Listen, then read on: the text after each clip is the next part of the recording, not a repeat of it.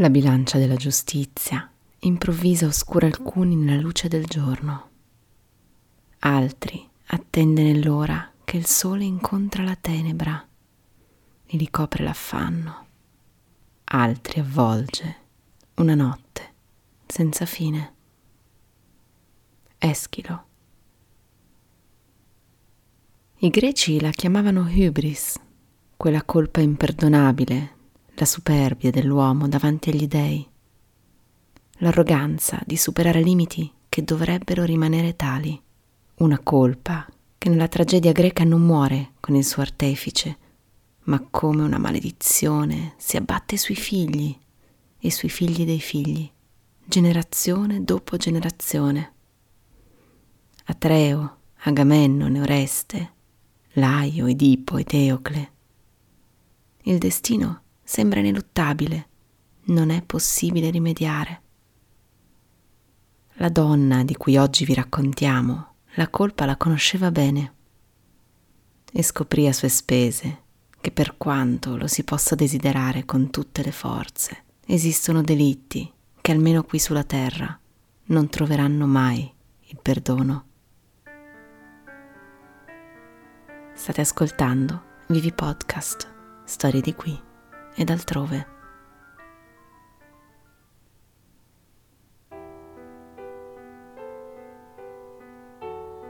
Cassano d'Adda è una cittadina in provincia di Milano. Proprio di qui passava all'epoca dei Romani la strada denominata Mediolanum Brixia, che collegava Milano a Brescia. Il suo nome parrebbe derivare da Cassanum, la cui radice Cass nella lingua celto-ligure indicava un tipo di quercia comunissima da queste parti. Siamo nel cuore della pianura padana, fertilissimo e verde territorio della Lombardia. E di qui, nel corso dei secoli, sono passati moltissimi popoli diversi. Dopo la caduta dell'impero romano nel 476 d.C., Cassano ha visto avvicendarsi barbari, eserciti di ogni provenienza, duchi longobardi e i franchi di Carlo Magno. E pensate che proprio in queste zone, durante il suo periodo al servizio di Ludovico il Moro in qualità di ingegnere militare, soggiornò Leonardo da Vinci, portando avanti importanti lavori di idraulica sul fiume Adda e i suoi studi sulla progettazione dei navigli.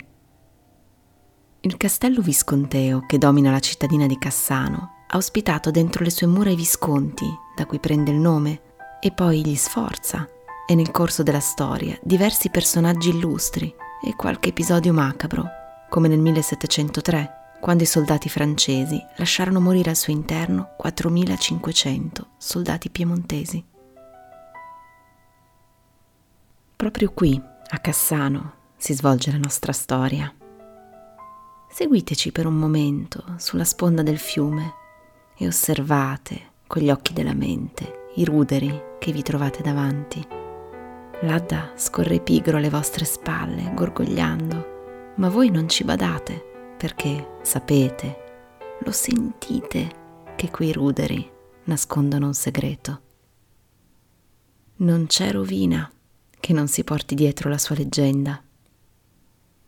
Camminate tra quei ruderi e accarezzate con la mano i mattoni e le pietre che una volta dovevano essere muri, alti, eleganti, imponenti. Provate a immaginare le risate i litigi dei bambini, le sale in cui riecheggiavano le vite dei suoi abitanti. Perché deve per forza aver avuto degli abitanti, non credete? Eppure già lo immaginate che la sua non è una storia felice sul finire del 1650 quel palazzo era ancora in piedi, ma aveva già perso il suo splendore. Non risuonavano più le risate e nessuno più si curava del terreno ormai incolto. Il tutto aveva assunto quell'aria tetra che stimola le fantasie dei bambini e le dicerie degli adulti. Molti abitanti del paese ancora ricordavano i suoi vecchi proprietari. Si dice si chiamassero Brigani ed erano una famiglia come tutte le altre, genitori e quattro figli. finché un giorno qualcosa era cambiato. Avevano smesso di uscire e le poche volte che si vedevano in giro i loro occhi non si alzavano più a incontrare quelli dei loro compaesani. Non salutavano più. Sembravano tristi o preoccupati o spaventati. Si vociferava che qualcosa di terribile stesse accadendo. Dal palazzo si sentivano provenire urla e pianti disperati. E poi, quando la peste, la morte nera era arrivata, nessuno più si era occupato di quella famiglia nobile dal comportamento bizzarro. Forse erano morti anche loro, come tanti altri, o forse erano scappati. Intorno a quel palazzo abbandonato giravano voci di ogni genere. C'era chi giurava di aver visto i fantasmi aggirarsi tra quelle mura, chi puntava il dito sulle streghe, chi incolpava i demoni Pochi erano abbastanza temerari da avvicinarsi, ma alcuni di loro avevano visto una figura nera e imponente uscire da una piccola porta che si affacciava sulla brughiera. È lei che dovete seguire. È la mattina del 25 novembre 1650 e quella figura sinistra altro non è che una donna una donna magra e ossuta, con una veste scura, i capelli grigi, lunghi e scarmigliati. Il viso pallido, come di qualcuno che non vede mai la luce del sole, e gli occhi, gli occhi giallastri spalancati, occhi da folle. La chiamavano, o si chiamava lei stessa, la Sibilla e non c'è da meravigliarsi che la gente avesse il terrore di incontrarla. Quella mattina grigia e nebbiosa, una mattina uggiosa, tipica della pianura padana. La Sibilla aveva uno scopo ben preciso mentre camminava veloce sul sentiero. Arrivò a una piccola chiesetta che sorgeva in mezzo alla brughiera, lì sulla riva dell'Adda. La porta era aperta e lei vi si fermò davanti senza superare la soglia. All'interno della chiesa si trovava padre Eufemio e quella mattina avrebbe dovuto celebrare un matrimonio. Il matrimonio di Luigi e Annetta. Al comparire della donna sulla soglia, l'uomo si girò di scatto e la guardò sorpreso e probabilmente allarmato. La figura nera si stagliava contro la luce esterna e gli occhi lo osservavano minacciosi. Ma la donna non entrò. Lei stessa si considerava indegna di calpestare il suolo sacro. Chiese invece al prete di uscire all'esterno e gli spiegò immediatamente il motivo di quella visita così inusuale. Quel matrimonio, il matrimonio di Luigi e Annetta, non poteva avere luogo né quel giorno, né mai. Vi ricorderà forse qualcosa. Sembra l'inizio dei promessi sposi e padre Eufemio potrebbe benissimo essere Don Abbondio. Il motivo di questa opposizione non è però la gelosia di un pretendente, ma un segreto oscuro e terribile. Lasciamo per un momento padre Eufemio ad ascoltare con crescente orrore le parole della Sibilla e richiamoci dai due promessi sposi. Luigi e Annetta erano cresciuti insieme, in due case coloniche vicine, proprio ai piedi di quel palazzo abbandonato e spaventoso. Le loro famiglie erano legate da una bella amicizia, entrambe arrivate da Milano per trovare pace e tranquillità nella vita di campagna. Stranamente non avevano però approvato subito l'amore tra i due giovani si erano mostrate invece stranamente ritrose a vederli insieme. Il sentimento che legava i ragazzi aveva comunque avuto la meglio e la data delle nozze era stata fissata. Proprio in quel momento i giovani si stavano preparando, circondati da amici e familiari, ognuno nella propria casa.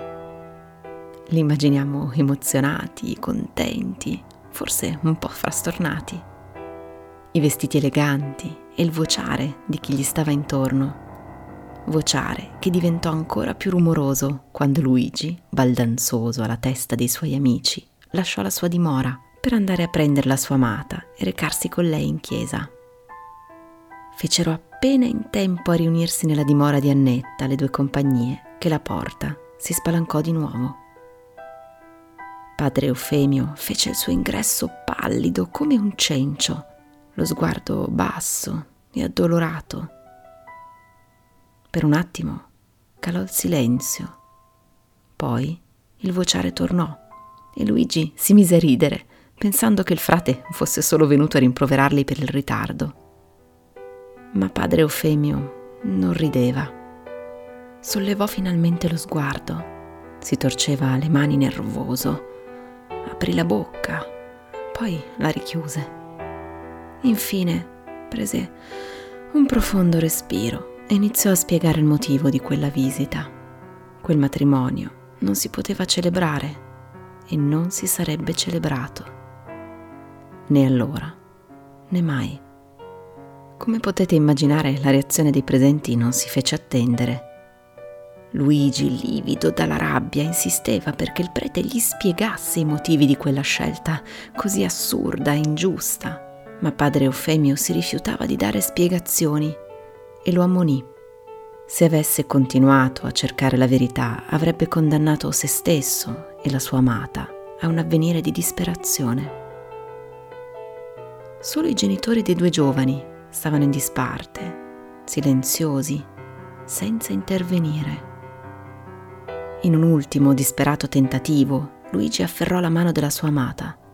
Se non volete sposarci voi, andremo dal curato a Cassano, esclamò con una punta di disperazione nella voce. Poi si avviò verso la porta, trascinando con sé Annetta, spaventata e afflitta. Ma in quel momento un'altra figura comparve sulla soglia. Si stagliava scura e minacciosa, ancora una volta, contro la luce bianca del giorno alle sue spalle. Una voce profonda e roca si levò, zittendo tutti. Potete andare dove volete, nessun sacerdote accetterà mai di celebrare le vostre nozze, disse la Sibilla rivolgendosi ai due ragazzi. Poi si voltò a guardare i loro genitori. È così che avete avuto cura di ciò che vi ho affidato? Pensavate davvero che non lo sarei venuta a sapere? Separate immediatamente questi due ragazzi. Con grande sorpresa di tutti, quelli obbedirono subito tentando di allontanare i due innamorati l'uno dall'altra.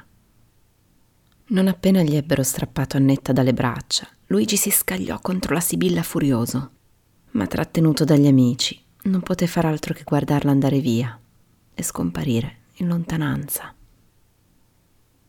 La conosciamo tutti, quella sensazione di impotenza che si prova quando vorresti cambiare una situazione, ma non sai da dove cominciare. La rabbia è capace di offuscare qualsiasi altro sentimento. Impotente e arrabbiato. È così che doveva sentirsi Luigi quella sera di novembre, ormai rimasto solo nella sua stanza, la testa tra le mani, gli occhi fissi nel vuoto. Cosa fare? Dove andare se anche la chiesa gli aveva chiuso la porta in faccia? se i suoi stessi genitori gli avevano voltato le spalle. C'era un'unica persona responsabile, l'unica persona che avrebbe potuto dargli delle risposte, l'unica che doveva pagare. Si alzò Luigi con un sinistro intento nella mente, scavalcò la finestra. In un attimo scomparve nell'oscurità. Ma non dovette andare lontano perché ben presto la donna che cercava gli si parò davanti. Cosa cerchi, Luigi, a quest'ora della notte? gli domandò la Sibilla. Ma la voce non era quella minacciosa che poche ore prima aveva impedito un matrimonio Era piuttosto stanca e aveva un tono che potremmo definire affettuoso. Gli occhi di lui la fissarono con tale intensità che non fu quasi necessario per la Sibilla ascoltare le sue parole. Era chiaro che il giovane meditava vendetta. La donna lo guardò sconvolta e gli chiese se veramente avesse intenzione di farle del male. Dobbiamo fare un piccolo passo indietro ora e spiegarvi che la Sibilla e Luigi non erano due sconosciuti. Quella figura che spaventava gli altri, per Luigi era sempre stata una presenza amorevole e discreta.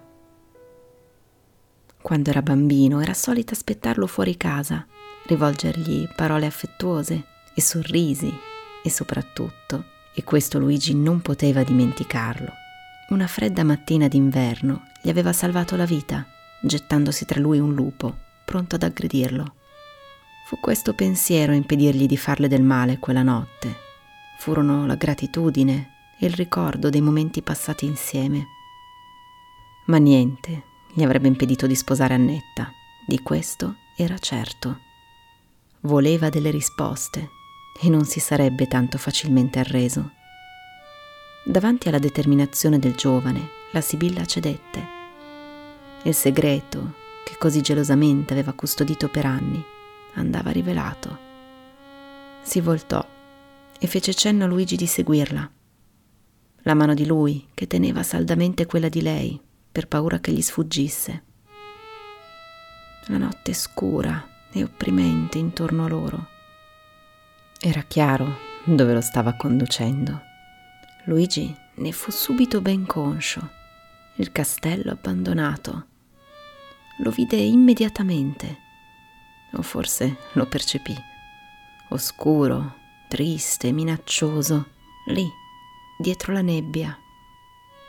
Per un attimo Luigi tremò all'idea di mettere piede in quel luogo e le paure dell'infanzia lo assalirono nuovamente. Ciononostante, quando lei aprì una piccola porta davanti a loro. La seguì nel buio. Mettiamoci ora nei panni di Luigi e cerchiamo di immaginarci ciò che vide. La Sibilla aveva acceso un lume, una torcia resinosa che con la sua luce rossastra donava un'aria ancora più sinistra e tetra all'ambiente. La donna gli fece segno di precederla e aprire la grande porta che si parava davanti a loro. Luigi inspirò, si fece coraggio e obbedì. Si ritrovarono così in una grande sala, una sala elegante e ben arredata, ma dove regnavano una confusione un disordine senza eguali. Guardate ora al centro della stanza e osservate quel tavolo, quel lungo tavolo da pranzo, un tavolo da occasioni importanti, il tavolo attorno al quale mangiavano le famiglie nobili di una volta. Sopra di esso i resti di un banchetto, ormai ammuffiti dal tempo, e poi bicchieri e piatti rotti, candelabri rovesciati, come rovesciate erano anche le sedie. E se fate qualche passo, vi renderete conto dal rumore sotto i vostri piedi che anche il pavimento è ricoperto di cocci. Crac, crac a ogni passo quel rumore. Lo sapete, lo sentite, vero, che qui dentro deve essere successo qualcosa di terribile.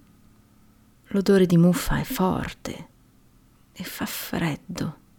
Non dimenticate che è novembre e nessun fuoco è stato più acceso nel palazzo. Luigi aveva i brividi, ma la Sibilla aveva ancora molto da mostrargli e molto da dirgli. Lo condusse fuori da quella sala, attraverso scale, corridoi e due cortili, fino alla torre a picco sull'Adda. E una volta entrati, lungo una scala a chiocciola che scendeva verso i sotterranei.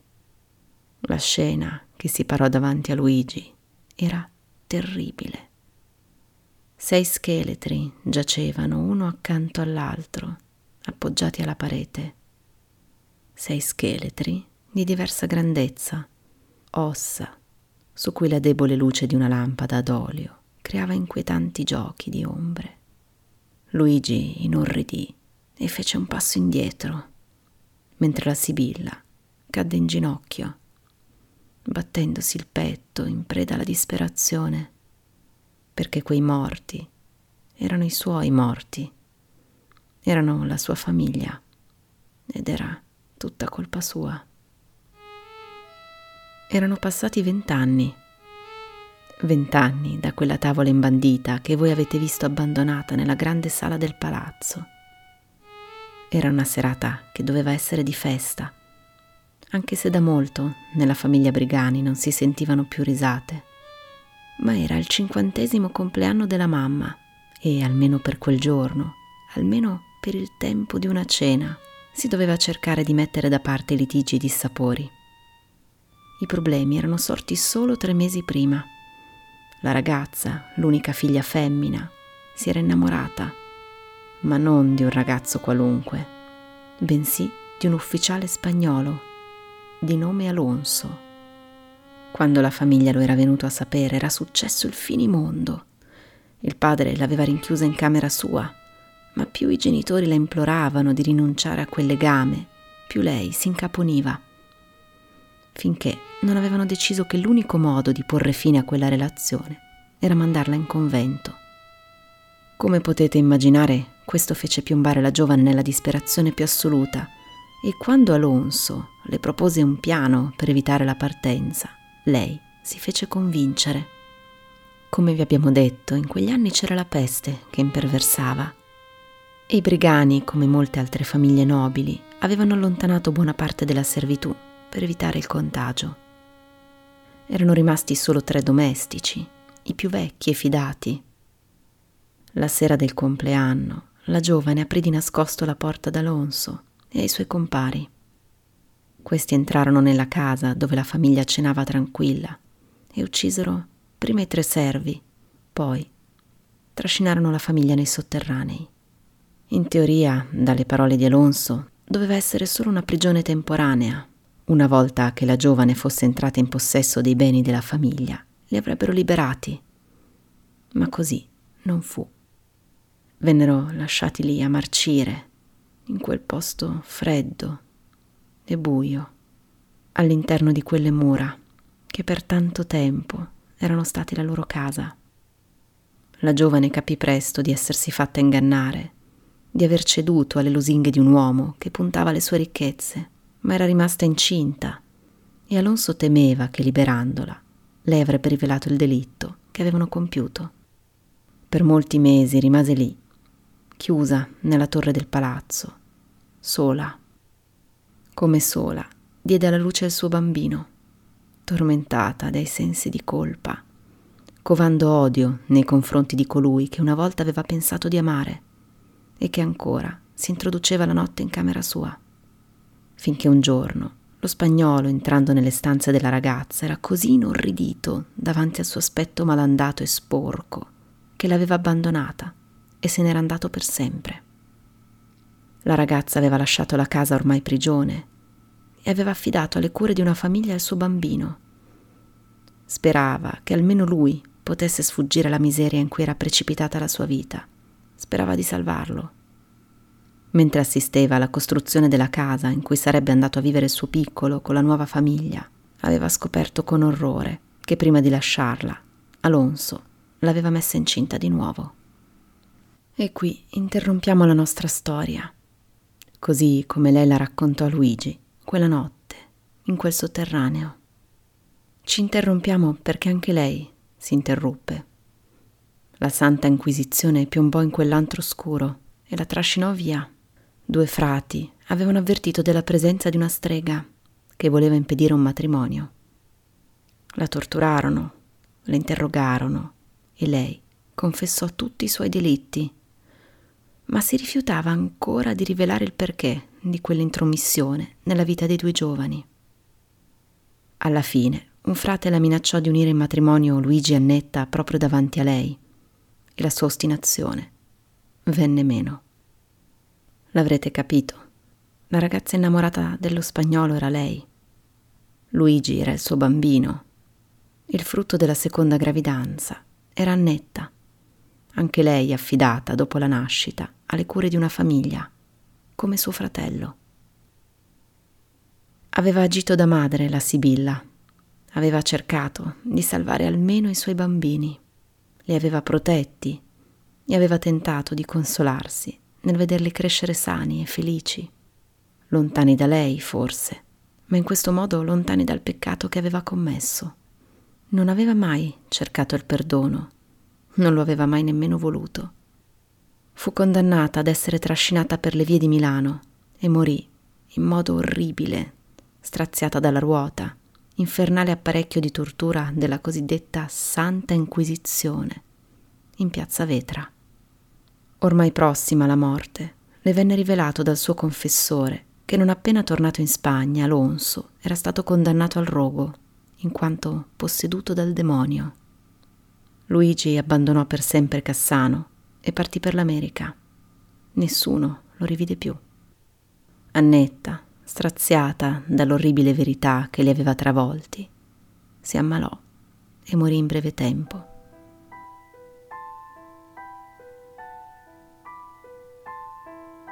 Ci piace pensare di essere artefici del nostro destino e che le colpe dei nostri antenati, dei nostri genitori, siano solo loro. Ognuno di noi può scegliere in che direzione andare e in fondo, nella possibilità di fare delle scelte, c'è tutta la libertà di cui abbiamo bisogno.